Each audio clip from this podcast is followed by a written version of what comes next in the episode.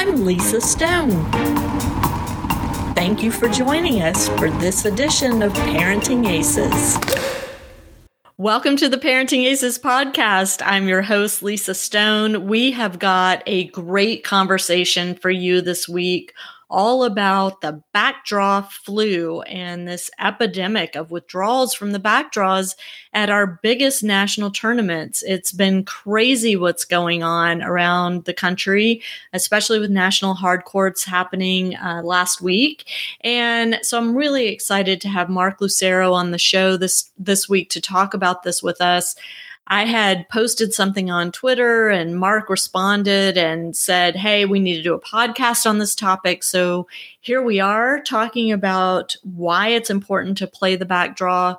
And Mark has some incredible insights to share. He is such an experienced coach. He's coached at the junior level. He's worked at U S T A. He's currently coaching at the professional level and knows the game inside and out. And one of the things I really love about him is that he is committed not only to developing incredible tennis players, but also to developing incredible men and women through tennis. And so I think you'll get a sense of that as you listen to our conversation this week. As always, I want to encourage you to please, please, please share the podcast with your tennis playing friends, your friends that are tennis parents or coaches, because we are just out here trying to educate parents and coaches to help our kids do better out there. And the more people that listen and check out parenting aces dot com, the better.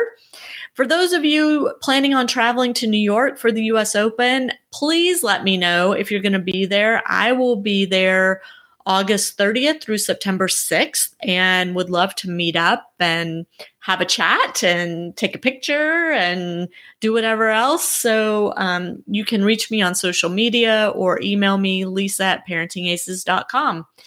All right, enough of all that. I will get right to it. Mark Lucero talking about the backdraw flu. Enjoy. Mark Lucero, thanks so much for joining us on the podcast. It's great to have you back. Oh, I'm so excited to talk about one of my favorite things. Love it.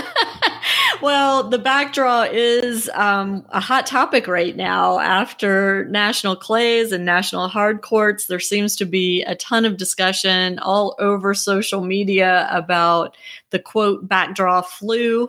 And I, before we get in, I, I just want to kind of quote a stat that I read, and that is that fifteen years ago, the percentage of withdrawn matches at the Kalamazoo Boys eighteens Uh, was five point eight eight percent in the backdraw. That number is now up to more than sixteen point eight nine percent. So, I mean, clearly there's something weird going on uh, and a big increase in the number of walkovers in the backdraw.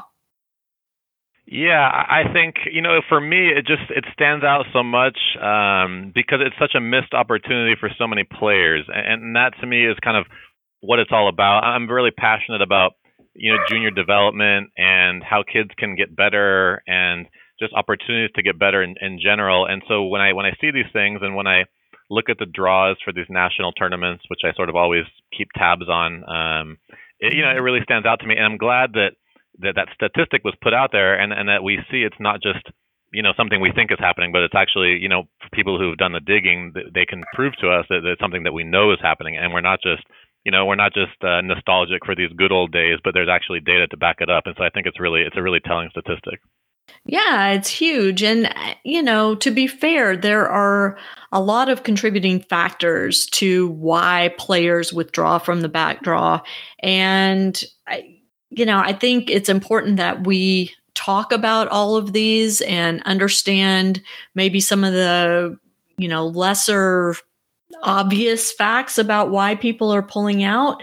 But just so my my listeners know, I mean, you are an elite developmental coach. You know, you work with some of the top players in the country, and you've been at this quite a while. So your perspective is one to be taken pretty seriously, I think.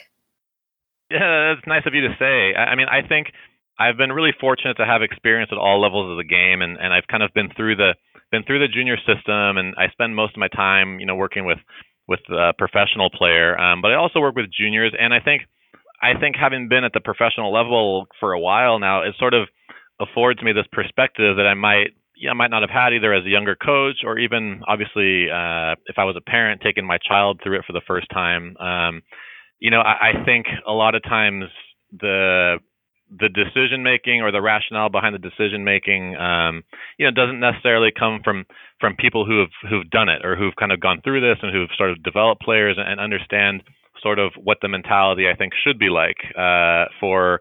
you know, setting the course for a player's development and how these tournaments sort of fit into that. And I think a lot of times you have, you know, maybe people who haven't been through it, either, you know, their parents or, or younger coaches who haven't been down this road before. Um, and uh, f- for sure, like you said, there's, you know, there's valid reasons always. And so I, I, I have no problem if, you know, when players are hurt and they pull out, like I get it. I, I would never send a player out in the court if they're injured, um, you know, regardless of if they're in doubles or main draw singles or back draw.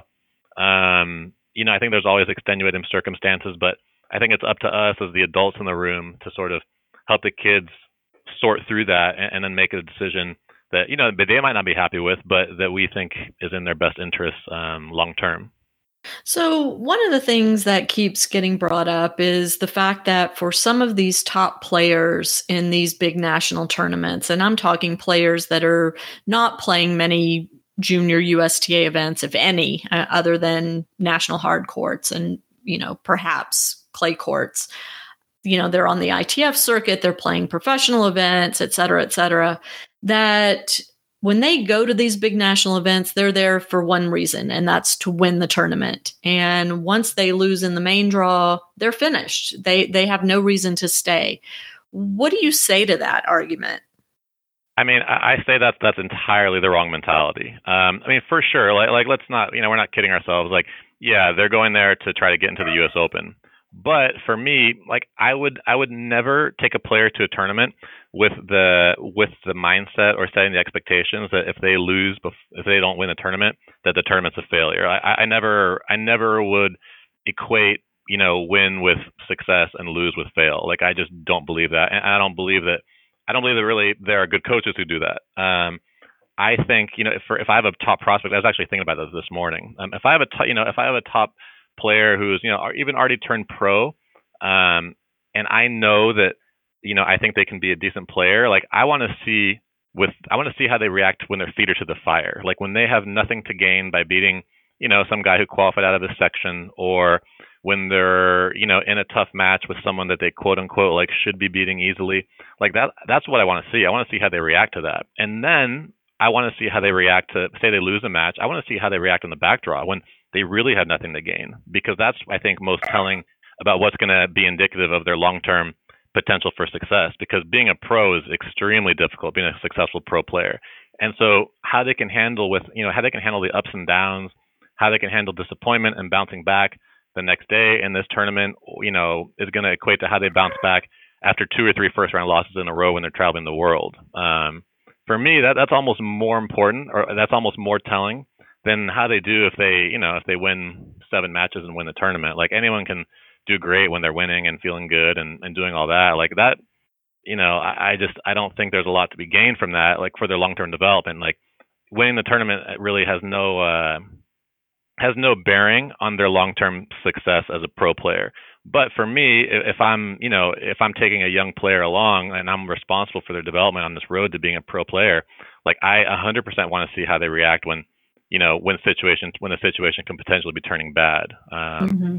and, and that's really, that's really what I think is, is telling, because I've seen so many, you know, quote unquote talented players um, who are great in juniors, but lack the, you know, lack the character or lack the resilience or grit to really make it and to, to endure what it takes to be a, you know, successful pro player. Well, playing devil's advocate for a second, I mean, there is something to be said for winning that wild card into the U S Open and getting that paycheck, especially sure. for the kids who are just starting out on their professional career. And that paycheck could mean the difference between staying out on tour all year or not. I mean, it's a pretty big paycheck, that first round, you know, getting into the into the Open, right? Absolutely. Um, it's, you know, for these kids who are turning pro and, you know, whatever, maybe they're ranked one thousand or eight hundred or whatever it is, like on the boys, and, you know, the girls might be ranked a little bit higher. But, yeah, still like fifty thousand dollars um, is a lot of money and can keep them afloat for a while. Um, but I, I would argue, like, you know, I don't think that um, – I, I think that's always going to be there. Like, you know, say they're, you know, fast forward five years and they're playing, you know, in the third or fourth round of a major – and they're playing, you know, knowing that their next match is going to get them half a million dollars. You know what I mean? Like mm-hmm. th- that, that's always going to be there. I think that, that I, you know, that potential um, financial payoff. So I think being able to, you know, I think thinking about the money, I think is normal. But I think for us, the ones who are responsible for them, helping them frame it in a way that they can focus on the tennis and focus on, you know, what are our long-term developmental goals? Like, what are we thinking about? Like, what's the process we need to go through in order to be successful? Like that's where that's where we come in, because yeah, uh, you know, one hundred percent, it's totally normal. Like thinking about money, thinking about, you know, if I win this tournament, like yeah, because there's a lot, there's a lot in the line. If you win nationals, like man, your marketability goes up. Like you know, so maybe there's some endorsements that'll emerge. Like there's a lot of things to be said for that. But I think you know that's where we come in as you know pl- as coaches and parents and the people or the, the support team. That's where we can sort of help them focus on what really matters, uh, mm-hmm. and that, that I think we can that helps them sort of cut through the the outside noise.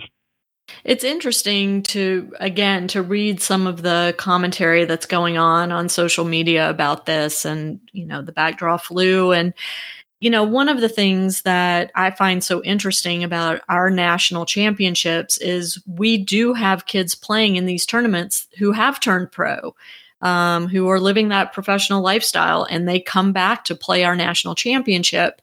And one side of the, of the argument is, well, if they're already pro, what are they doing playing in a junior tournament, right? They don't belong there in the first place. The other side of, of that argument is if it's truly a national championship, don't we want our best eighteen and under players there, regardless of their pro or amateur status? And if we are going to expect these you know, eighteen, seventeen, eighteen-year-old professional players to come back and play our national championships, do we need to cut them some slack about the backdraw? Uh, yeah, I, I side more with, um, you know, with the second scenario you pose. Uh, I think, you know, the best players should be playing the tournament. Um, you know, I, I think also we're the only country in the world that, you know, that discerns between amateurs and professionals. Um, so, but yeah, I think that we... are, you know, we want the best players. If we're deciding who's gonna, you know, who's gonna represent the eighteen and under country in the, you know, the United States Open, I think our best players should be playing there. And you know, I, so I, so I think I think that part's fine. However, uh, when you sign up to, when you make a commitment to do something to play this tournament, um, there's no box you check where I'm just gonna, you know, I'm gonna play half the tournament, or I'm gonna just only play this certain part of the tournament. You know, you're signing up to play the tournament, and part right. of the agreement. That's, you know, the, the part of the social contract, I guess you could say, is that you play the tournament to completion. Uh, so I think even bigger than tennis, like, you know, this is a, a teachable moment. Um, that's something that was kind of drilled into me my first job, which was at Princeton um, by the athletic director, like this need to help these kids and, and find these teachable moments where we can teach them about more than just sport. And I think this is one of them. When, you know, this is about making a commitment and finishing your commitment out. So what about the argument that, you know, it's expensive to go to these tournaments? And and let me just say that next week's totally podcast, is. next week's podcast is how do we develop junior players on a budget? So, you know, there's there's a reason I'm bringing this up, but you know, it is, it's so expensive to go, and national tournaments are typically a week long, and that's a lot of hotel expense, Funny. a lot of meal expense, a lot, you know, travel for the majority of the kids that are there. Um, and so for some of them, when they lose in the main draw and maybe there's a rain delay or two, you know, a couple days where there's just not many matches being played and you're hanging out and you're paying for this hotel and yada, yada, yada. I mean, at what point do you say, this just makes no sense? Like, let's just pack it up and go home. I mean, I feel worse for the kids who get three withdrawals in a row and they're still there. You know what I mean? I right. mean, I, I feel bad for those kids who have, you know, received three walkovers in a row and they're still hanging around looking to play somebody. Um, you know, I think, I, yeah, it's it's tennis is expensive, and, and these tournaments are a financial burden for a lot of families. Um, I, I feel like the parents, you know, it's a little bit, I, I hate to discount this because I'm very, I'm very sensitive to the financial, you know, toll that the sport can take. But I do feel like it's a little bit disingenuous at times because there are often parents who would never complain about this money if the kid was still winning. Right. Um, and so, I, you know, I, I think you can't have it both ways. Like, I agree that there's a financial burden one hundred percent, and I wish there were more ways that the sport, the governing body, I wish there were more ways to alleviate this from families, because I think it would increase participation. It would increase the the economic diversity of the sport, um, which would probably help us in a lot of ways. Um, so I do think it's a legitimate problem that I wish that, you know, I, I hope that we're continuing to search for ways to mitigate this financial impact on families, um, where if, if there are more tournaments that can offer, you know, that can offer housing or hospitality in the future, I think that'd be a great advance forward. Um, or if there is, you know, maybe even no backdraw, so that just so we're not getting to this point where A, people have to make that decision about should I spend this extra money, and then the people that are willing to do that and to hang around, and, and especially the families that it's still a financial sacrifice, but they're choosing to try to provide their child with, you know, with a competitive experience that's worthwhile. The ones who are actually the one, the ones who are suffering from all these withdrawals, like those are the ones I feel the most, you know, the the most sympathy for. Right. And it's interesting because there are families that travel to Kalamazoo and to San Diego and wherever else these national tournaments are being held around the country these days. Um, and this is their kids' only chance to play other players of that level. They're coming from a community maybe where, you know, they're by far the best player in the area, and the only time a year they get to face these top players is at National Hard Courts or National Clay Courts. And so... And, and sorry to cut you off, but and one of the few opportunities perhaps for them to be seen by some of the best college coaches in the country. And I, you know, I was speaking, I spoke to a couple of coaches that left early from the national championships because there were just so many withdrawals and they weren't able to see the players they wanted to see. Um, and, and that for me, that's terrible, because this, this should be a great opportunity for a lot of players to get seen by, you know, by these coaches, and ones that are choosing, especially too, the ones that are not this top tier of players, um, the ones who are this next level down or the mid-level, um, the ones who would probably benefit from being seen by the coaches, uh, you know, and, and those players not being seen, uh, and the players that they were going to play. Like for me, that that's just, that's just it's really sad. I wonder though, you know, if a college coach is there and, and is hoping to see, you know, top player number five and top player number five withdraws, but top player number five's opponent in the back draw hangs around. Does that lend more, you know, does that give that that other player an advantage? Because, hey, I didn't withdraw. I stuck yeah. it out, even though I was probably going to lose this match, but I just wanted the opportunity to play. And I wonder if that raises that player's value. That's, I don't that's know. a good point. I, I think so. I, I think so. Um, I actually had, I talked to another coach who was telling me, we were talking about this backdraw issue at the in San Diego, and he was saying one of the reasons that he ended up getting a scholarship to the school that he played at, which was a top school, and the coach ended up telling him, is because he had, you know, he had won like eight matches in the backdraw, like in, you know, ten years ago. Um, mm-hmm. But but yeah, so I think I think I think people notice that, and I, I you know, when I speak with college coaches, like over and over, I hear, you know, words like character and, and grit and things like that, and those certainly, you know, are on display in the backdraw, and I know that's why they're watching those matches. So yeah, I think I think that's a great point you make. Yeah. So another issue that seems to keep coming up is that all of these backdraw withdrawals are the result of the governing bodies and the ranking and rating organizations not punishing, and I'm using air quotes, not punishing players for pulling out. And I wonder if you have thoughts on that and maybe some potential solutions to that.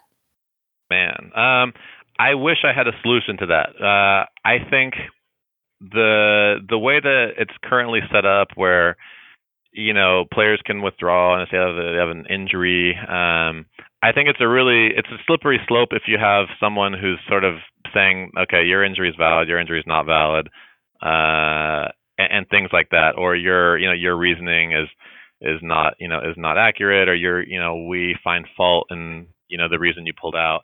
I, just, I think it's really tricky because, you know, at some point it's going to end up, um, it'll end up punishing someone who maybe actually, you know, pulled their hamstring or, you know, mm-hmm. their ankles like the size of a grapefruit, and they actually they actually legitimately can't play. Um, so and, and I would hate to punish those guys, and I, I would always I would hesitate to put in a rule where just an arbitrary rule where any withdrawal, you know, where the match isn't played, you get, you know, you get dinged. Um, so I don't no, know. We I do. Mean, I will say we do have that rule in some sections now. Yeah. So Southern Cal is one of those that has yeah. a section like that. Um, yeah. And yeah, like you have X number of, of withdrawals, and at some point you get, you know, you get a letter, then you get like a penalty point or whatever, and you get punished at some point. I kind of get that. But um, as far as the rankings go, um, you know, maybe, uh, I, you know, I, I don't know. I, I'm sure, I know U T R has some serious brain power over there, and I'm sure they're thinking about how to, uh, you know, how to do something within this realm. I know that they're right, right now they have the number of withdrawals. Um, right. It, it's listed on there. Yeah. Uh, so I'm sure, I'm sure this is something that's going to get a lot of attention. Also, you know, with the U S T N meetings coming up, um, and the uh, competition committee meeting, uh, I'm sure they're going to be addressing this, because I, I, they would be, It, it would be shocking if they weren't noticing the trend. So I, I think there's going to be, I think this will be addressed in the future. I hope so. I mean, so one of the things that keeps getting thrown around is let's just do away with the backdraw. What are your thoughts on that? Um, you know, I, I don't know if that's totally necessary, because again, like, you know, families are coming, you know, some families are driving across the country to get to this tournament, maybe like first and second round losers or something like that. Um, and maybe there's some sort of, uh, or or maybe like first, you know, first round losers only, and people who are going to play, like, you know, have to sign in by the end of the, the first day or something, by, you know, the same way you'd sign in for qualies for a tournament or something. Um, but something where it's very clear that this is the expectation, and these are the people that want to play, and these are the people that are going to play. Um, I think, uh, you know, I, I just I don't think we can continue, uh, you know, doing. You know, the, the status quo, if it were to continue, I think I think this problem is only going to get worse. So, well, uh, you know, yeah, I think maybe it's trending to, for sure the wrong way. So. Right. Yeah. I think it needs to be addressed. Yes. Yeah. I mean, I and I I have such mixed feelings about all of this, because I feel like there's so many kids that get into these tournaments, you know, by the skin of their teeth, and they go in knowing, you know, they may win one match, but likely right. that's it. And, you know, so how do we justify taking the time and the money to travel to this tournament to go play one match and then be out? Um, and I will say, you know, from a tournament director standpoint, to have the whole idea of signing in to play the backdraw, I mean, I love that. But holy cow, does that create a lot of work for the tournament director? Because then they've got to create a whole new draw based on who's right. opting in, right? So that's a lot of work after a long day of being out there and doing their job during the day. So um, I, I'm not sure, you know, how that would work. I, I just, I don't know what the answer is, but I know it's a big problem. And, and I hate calling out kids that, that pull out, but, you know, and I do know there, there's some kids that, let's say at uh, Kalamazoo, that lost in the singles, but were still in the doubles. And so they pulled out of the singles backdraw, but were allowed to continue to play doubles because that wild that's, card that's, for the for U S me, Open. That's inexcusable. Is, that, that, for right. me, that's inexcusable. So that's an easy one, right? That that's to, an easy that's one. A no-brainer. If you withdraw from the tournament, you withdraw from the entire tournament. Right. Yeah, and, I agree and with maybe you. That would curb some of this, you know, I don't know. If if we institute even that little rule that if you withdraw from the singles, you are out, or if you withdraw from the doubles, you're out. You know, if right. you sign up for an event, you play to completion. And if you opt out of doing that, then you, you're out of every event you've signed up for. Yeah, I'd be in favor of that. I like it. I like it. Good idea, Lisa. Let's do it. So they need to just make us head of all tennis, right? For the whole world. Yeah, I like it. Can, you, you can you can write up that proposal and submit it. I don't know when the deadline is, but maybe we, you know, the Southern section can get it, you know, introduced at national meetings. uh, yeah, yeah, I'm sure that'll go over well. We'll see. Well, let's talk about the physicality of the game and how yeah. that's impacting the backdraw, and you know what to do about that piece of it.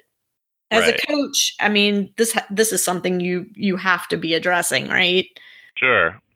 Uh, I actually remember get, getting into it with a parent one time. Uh, this is years ago at National Clay Courts. Um, he was asking me why my the player that I was in charge of at the time wasn't playing doubles. Um, and, you know, as a, you know, as a coach, like, shouldn't I, you know, that's when I was working for the U S T A, you know, shouldn't I be promoting participation in doubles? And, and I told him that, you know, that, that my job was to do what I thought was best for the player. And I thought the player, like, had a legitimate chance to win the tournament. And for her to win the tournament, like, I didn't want her out there playing doubles every day, like, at the end of the day, you know? And, you know, she ended up winning the tournament. So, you know, I was, you know, I was sort of right, I guess. But I, I think, um, yeah, like, I agree. Like, uh, you know, I guess making it relevant to our discussion, like, people are, oh, geez, I can maybe, you know, still go deep in the doubles. Why do I want to be out there playing, you know, possibly two back-to-back matches a day? Um, and yes, it's physical. These conditions can be very hot, particularly in these national tournaments that are, you know, in the Midwest or in the South. Um, you know, in San Diego, it was warm this year, but you don't have the humidity. Um, so yeah, I'm, I'm, you know, I'm sympathetic to that. You know, at the same time, these matches are, you know, there's a match tiebreaker for the third set uh, in the back draw. Um, And, you know, they're played, you know, early and then late again. Um, so, you know, I'm I'm sensitive to that issue also, but I just don't see it as a valid reason to not play, you know, especially when you sign up for a tournament knowing that there is a backdraw. Um, right. Otherwise, you know, if you don't intend on playing the tournament, like, don't sign up. Uh, you know, I think um, I think the tournaments maybe can, you know, have bigger windows between matches. Again, I know it's not as easy as me coming up with that idea because I know there's, you know, it impacts courts and the scheduling for the main draw matches.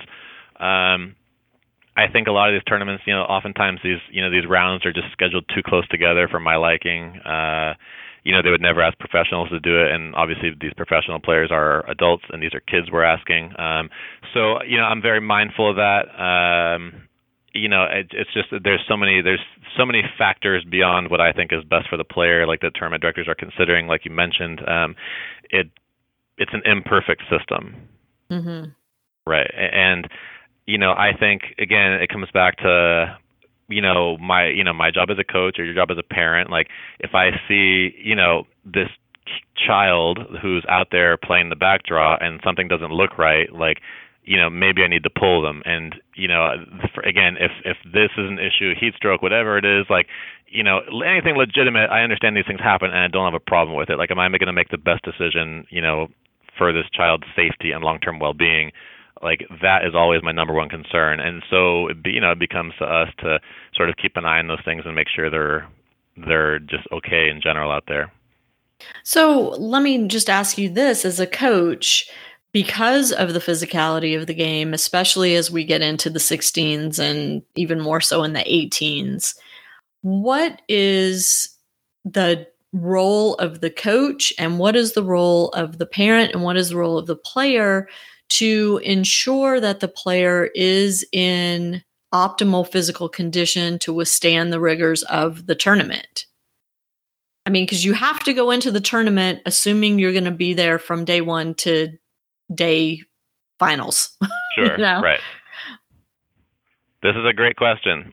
um, Because the thing is, too, like, not everybody has the same resources. So I think, you know, I, first first of all, I guess as a as a coach, like, I feel like my job is to make sure the player is prepared in all aspects, um, prepared with the game wise, prepared sort of uh, as far as their body, meaning they're fresh, um, meaning they're in a good place uh, physically. Um, maybe I don't.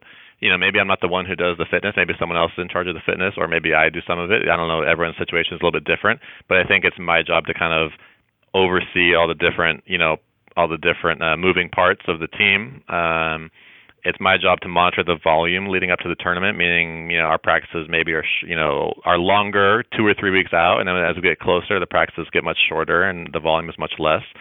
Um, so they're fresh when they go to the tournament. So they're not tired when they're going to the tournament. Um, And the parent, I think the parent, nobody knows the kids as well as their parents. And I think parents can look at their kid, their child, and see, hey, you know, Billy's not right. Or, hey, Sally, you know, man, she looks good right now. She looks ready to go. Um, I, I think that's where the coach and the parents can communicate. Um, I think it's, I think the communication is critical so that they're on the same page. Um, I would rather over-communicate than under-communicate. And, you know, as far as the tennis goes and that sort of anything on the performance side, I think the coach kind of steers the ship for that, or, or should be um, doing that, or should be empowered to do that. I, I know it's not always that way, But I think I think things work best when sort of the coach is, is guiding through their experience, and the parents are, you know, are continuing to look out for their child's well-being, um, and, and that they both, you know, end up working together so that, you know, the, the child is in a position to, you know, to do what they love to do, hopefully, which is to play tennis and to go out there in the tournament and do their best, which is all everyone really should be asking of them. Mm-hmm. And then what about the player, him or herself? I mean, what's... Yeah.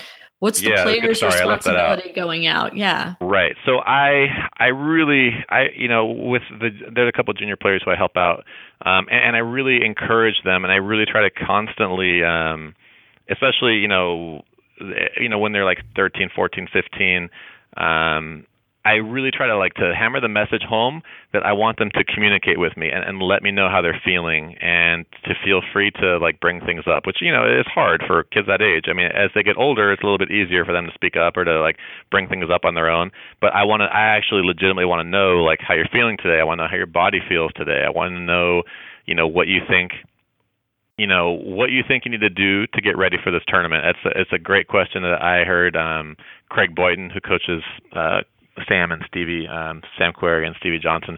I heard him ask one of the one of the boys that before one of the tournaments. I thought that was such a great question, and I've started to ask. You know, I ask Shelby Rogers that, who you know I work with, or some of the juniors as as we get close to competing. Like, what do you feel like you need to do today in order to be ready to play tomorrow or the next day?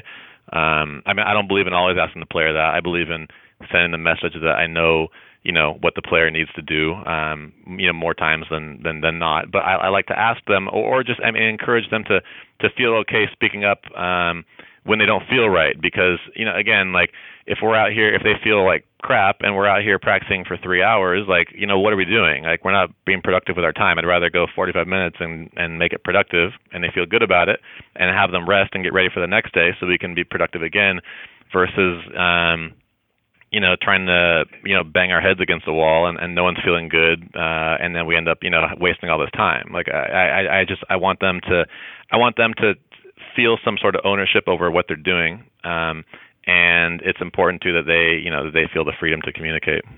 Right. So circling back to the back draw, and yep. assuming that these withdrawals from the back draw have nothing to do with injury or health concerns, Um, because we're just going to assume that the kids that are at the tournament have, you know, legitimately prepared their bodies and their minds to go out there and compete and are capable of doing that, right? So they're withdrawing for another reason, whether it be mom and dad have to get back to work, um, we can't pay for another night in the hotel, uh, the ranking points aren't worth sticking around, uh, the competition's not worth sticking around. I mean, there are a myriad of reasons, right? Right. Um, what what is as as an observer all that of all this? What is your response to a player who says, "I'm perfectly healthy and I'm withdrawing from the tournament"? I would say you're missing the point. I, I mean, it's for I would tell them it's such an opportunity, um, and in my experience in the game and the, the things that I've been able to see. Um, what you can gain from the playing the backdraw, what you can demonstrate and learn about yourself playing in the backdraw outweighs.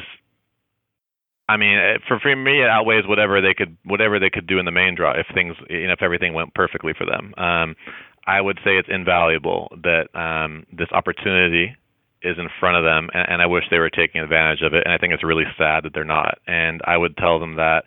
Um, and, you know, I, I've seen like, I've seen some massive implosions in the backdraw from some of the highest ranked Americans in the world right now. Um, and because it's not easy, it's so, it's so hard for some of these players to go back out there. But the fact of the matter to me that, that speaks to their current success, it speaks to their chances at that time years ago of, you know, that they would have to be this successful, was that they were willing to go back out there and put themselves out there. For, and for and for me, like, that's so telling um, that they were able to do that, or that they were willing to do that. And, and again, and they were willing to go through what happened in that next match, you know, which, you know, they had nothing, you know, to gain, quote unquote, when they went back out there, and that they were putting themselves, they were willing to be vulnerable. They were putting themselves in a position where they really had, you know, like I said, nothing to gain, but they put themselves out there. And for me, that speaks volumes. Uh, and for any, for any player who just, you know, arbitrarily chooses not to play because they don't want to, or because they're disappointed they lost, or because they're bummed, or because they think they're a little too good,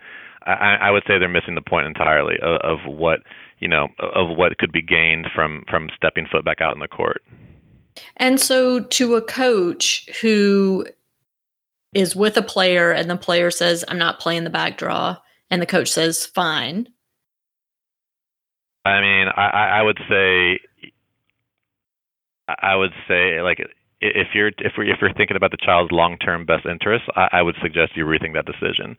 And I, you know, I, I think if you look at society as a whole right now, you have adults in in positions of power, be them parents or teachers or coaches, who are more interested in being friends than being, you know, being authority figures or being people who guide the, you know, guide these children towards being successful adults. Um, I, I think the same thing happens in tennis, and, and so I would really encourage them to rethink, you know, what's best not only for this child's long-term development as a tennis player, but as a person also. And again, as a coach, if I, the parent, say to you, my kid lost, I, I, I've got to get back. He's missing school. I'm missing work. Um, I'm, I'm taking him home. What do you right. say to me? I, I mean, I'm, I'm, I'm extremely uncomfortable with, you know, with the financial impact of the sport. And, and I would never, when the decision becomes financial, um, I always leave that to the family, because I, I, who am I to tell them like, hey, you know, you need to spend some more money, and especially if I know it's a legitimate financial burden. Um, so I, I would, you know, I, I would tell them, I, I would ask them, A, like, you know, if your child had won, would you, you know, would you still be okay, like, you know, paying, or would this still be a concern? And then, you know, again, I'd be like, I, I respect your decision, you know, whatever you make, but I would really. I would really, again, go back to the reasons that I think the back draw is worthwhile, like, you know, character development, long-term, um, you know, again, not just as a player, but as a person, um, and, as well as, you know, if they're, you know, a real, like, prospect, like what I think, you know, where I think the value is in there. Um, and, but, again, I would leave the decision to them, because I, you know, the financial side of the game, um, I think that's a family decision. One thing we haven't really touched on um, is the whole school thing. And I just did a podcast on on virtual school, and, and we know that there are a lot of tennis players that are opting out of traditional school environments and choosing alternative methods of education. And um, I know, I well, I don't know, in SoCal, I think y'all don't go back so early, but, you know, the kids in Atlanta went back to school uh August first this year. So if if you're playing National Hard Courts, you are missing school. Um, you know, it's just a, a reality. So how valid of an excuse is that? I mean, I, I kind of think like, I think if you choose to go to a tournament, you're basically acknowledging you're going to miss a whole week of school. Um, so, you know, I think... I think people who lean on that excuse, um, I think it's a little weak, to be honest, um, just because, again, same as the money, like if they were still in the main draw, like they'd be happily missing class again. And, you know, most of these kids that I know are not really that like pumped to hustle back to school, like, you know, especially if it's near the end of the week, right? you know? Um, right.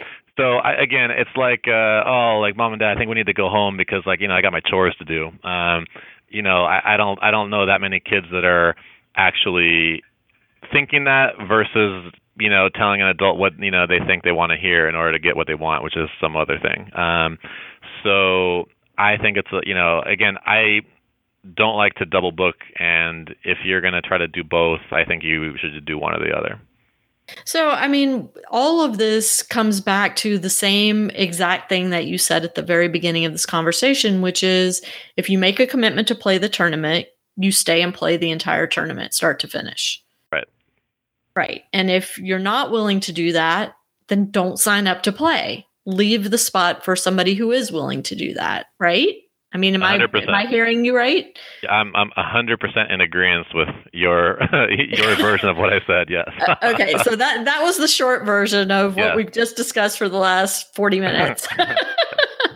um, and I, you know, I don't I don't know what to say to parents. I, I'm really kind of at a loss because I I'm like you. I'm I'm very sympathetic to missing work, missing school, cost, right. all of those things, but I think the thing you said about if your kid were winning, would you still make that same choice is a very telling statement. And I think people need to really think about that. What message are you sending that if you win, we can stay? If you lose, I'm not willing to make this sacrifice anymore. So you, I mean, so then the the next piece of that is, so you better win or right. we're not doing this. And right. and what does that do to a developing player to have that kind of pressure on them? I mean, seriously.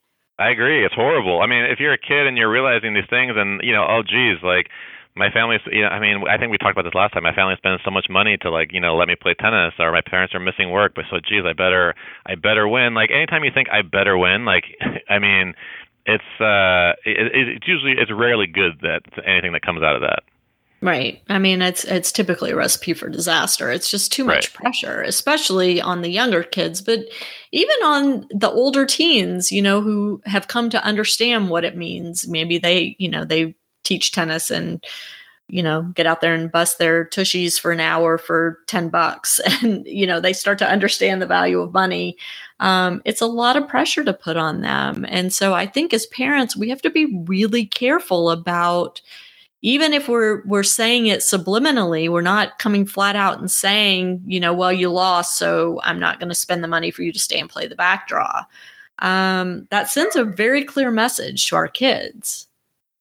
You're correct. Yeah, one hundred percent. And my, I feel like one of one of the biggest things, one of my biggest uh, challenges as a coach is to try to convey to the player this feeling of um, this feeling to them of belief, of belief in them, and and that my biggest belief um, that I want them to understand is that I am not about the results. Like, whatever happens when they play their match today, like. Um, For me, it doesn't really matter, but like the things that, that, that do matter are other things. Um, and if they can, if I can get them to sort of understand that I think that, and if, eventually if I can get them to think that the same way, then we're we're going to have good results. I know that. But once when players are fixated on results, on wins and losses, um, it, it you know it becomes difficult for them to think about what they need to do in order to win, in order to get that win. Um, when they're, you know, when they're just consumed with, you know, with the result, or especially like, you know, you just said, these external pressures coming from, you know, f- from parents, you know, sending these messages. Mm-hmm. Well, what are those other things that they need to be consumed with?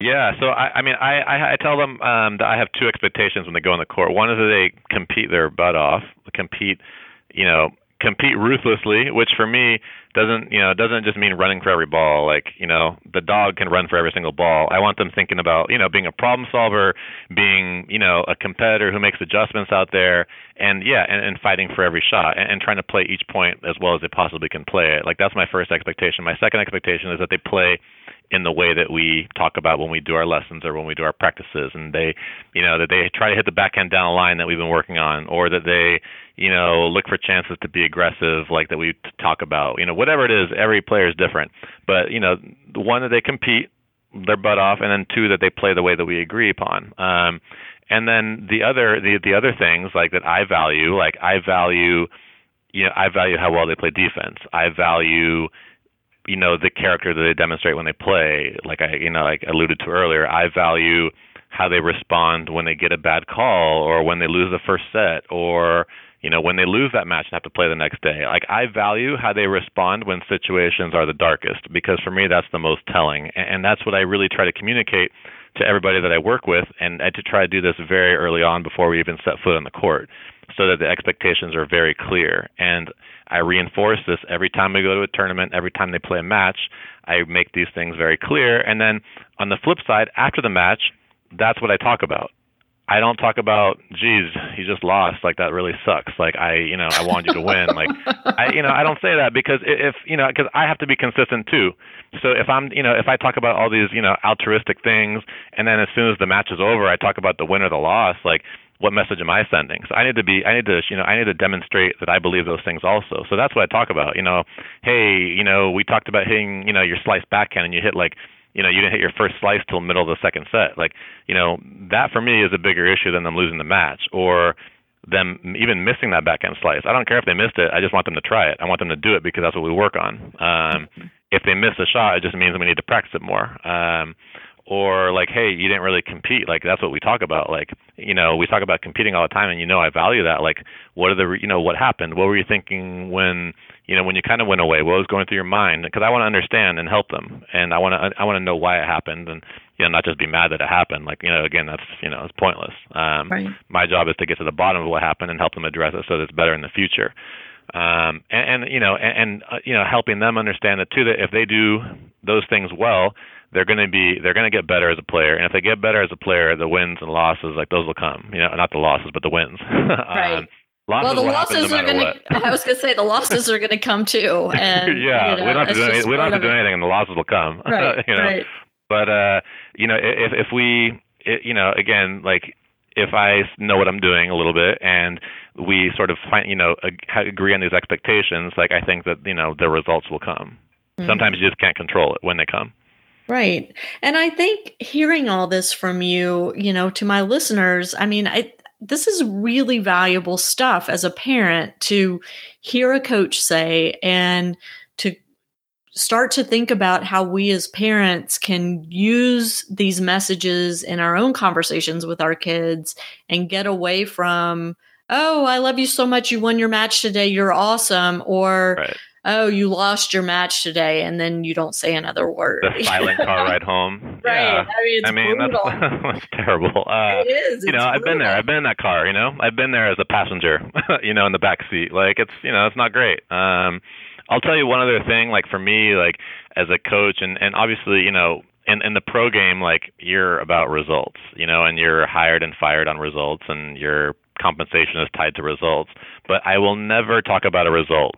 At, at you know, like, before match or or whatever, or before tournament, um, and I feel like I do my very best work, and that the player responds the best when I have this feeling internally that I am totally detached from what's going to happen that day, where I don't, like, have this inner need for, like, a win, or I'm really worried about losing or whatever.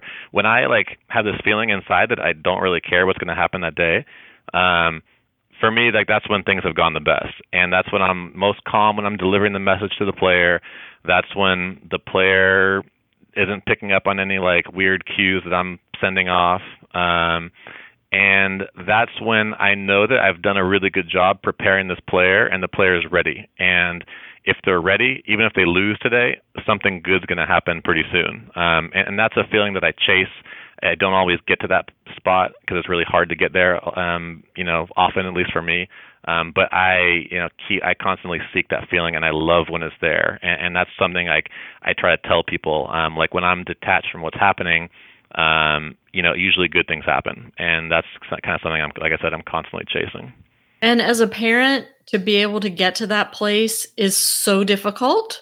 I, I mean, imagine. I can only it's imagine. So difficult, but I agree with you. When you can go and watch your kid with that feeling of, I, this has nothing to do with me, and right. It has nothing to do with my relationship with my child. I'm just going to be there and be thankful that my child's able to do something she loves, um, and I'm just going to get enjoyment from that.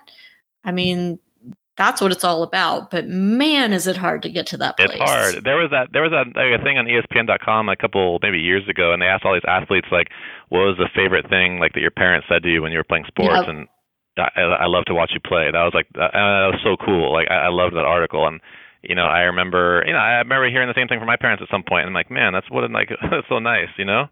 Yeah, it's huge. And I remember, you know, it took me till my kid got to college to be able to do that on a consistent basis. Like, because I just felt like once he was in college, we knew he wasn't going pro. That wasn't a goal of his. You know, college was at the end of the line.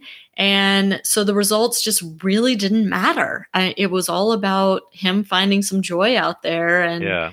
me finding joy in watching him. And it was such a relief to know that I could finally get to that place after all those years of, you know, anxiety and turmoil. Yeah, I think it took me like nine, ten years as a coach on my own career, like nine or ten years to like come to that realization. You know, it's it's uh, it's not easy. No, it is not. So, parents, if you're listening, I, you know, this is this should be what you're striving toward, to get to that place where you can just find the joy in watching your child and be completely detached from everything else that happens out there. But believe me, it is way easier said than done. Yes. Well, Mark, what else do you need to share with us about this whole backdraw craziness that's going on before we uh, sign off here? Oh, man, I think we touched on a lot of it, but uh, I just, you know, I, I can't help but emphasize, like, it's just, it's such an opportunity that a lot of people are missing out on. And, you know, it's, It's about more than tennis.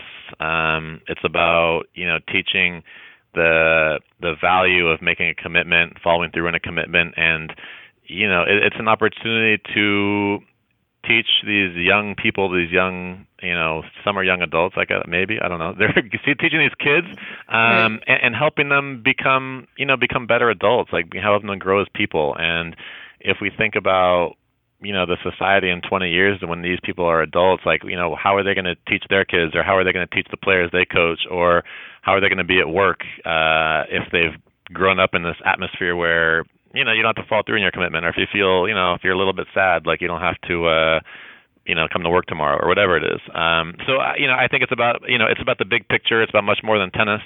And even if it's just about the tennis, like it's a real opportunity that lies in front of them. And, and I hope people, you know, can see the value in that.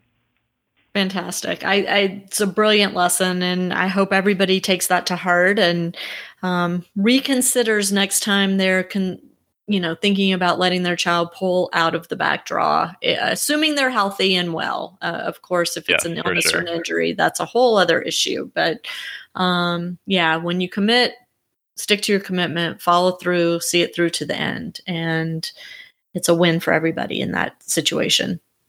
Absolutely. I love talking about this stuff, Lisa. Thank you so much. It's so I fun. Love, I, lo- I love talking I, tennis with you. So. I, I know. I love talking tennis with you too. And, and I know sometimes we get into it on Twitter, and it's always fun. I always get very excited when you comment on my tweets. So love the interaction. I love it. Yeah, it's fantastic. So Mark, if, if people want to reach out to you or um, get in touch with you, what's the best way for them to do that? Yeah. Um, you know, I'm on the social media pretty frequently. It's at Mark Lucero, M A R C L U C E R O on, on Twitter and Instagram. Um, and feel free to reach out, um, you know, that way uh, for anyone who has any sort of questions. I'm always happy to to offer any sort of advice um, or, you know, just ideas about my own, you know, sort of experience and, and these things that I've gone through um, relating to, you know, to junior tennis or whatever. Um, and uh, like I said, you know, I love to love to talk tennis, so um, I'm happy to help uh, however I can. Fantastic. And I'll put a link to your Twitter and Instagram in the show notes. So to my cool. listeners, check that out. And Mark, I, I hope to run into you sometime soon. I know you keep extending invitations for me to come visit when I'm in Southern California. And it seems like I think I'll see you in New York. So oh, in New York. Absolutely. Yeah.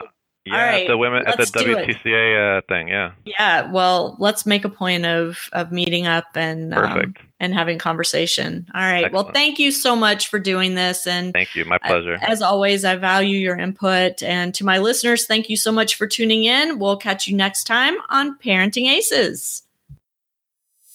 I'm Lisa Stone, and you've been listening to the Parenting Aces podcast, for tennis parents, by a tennis parent.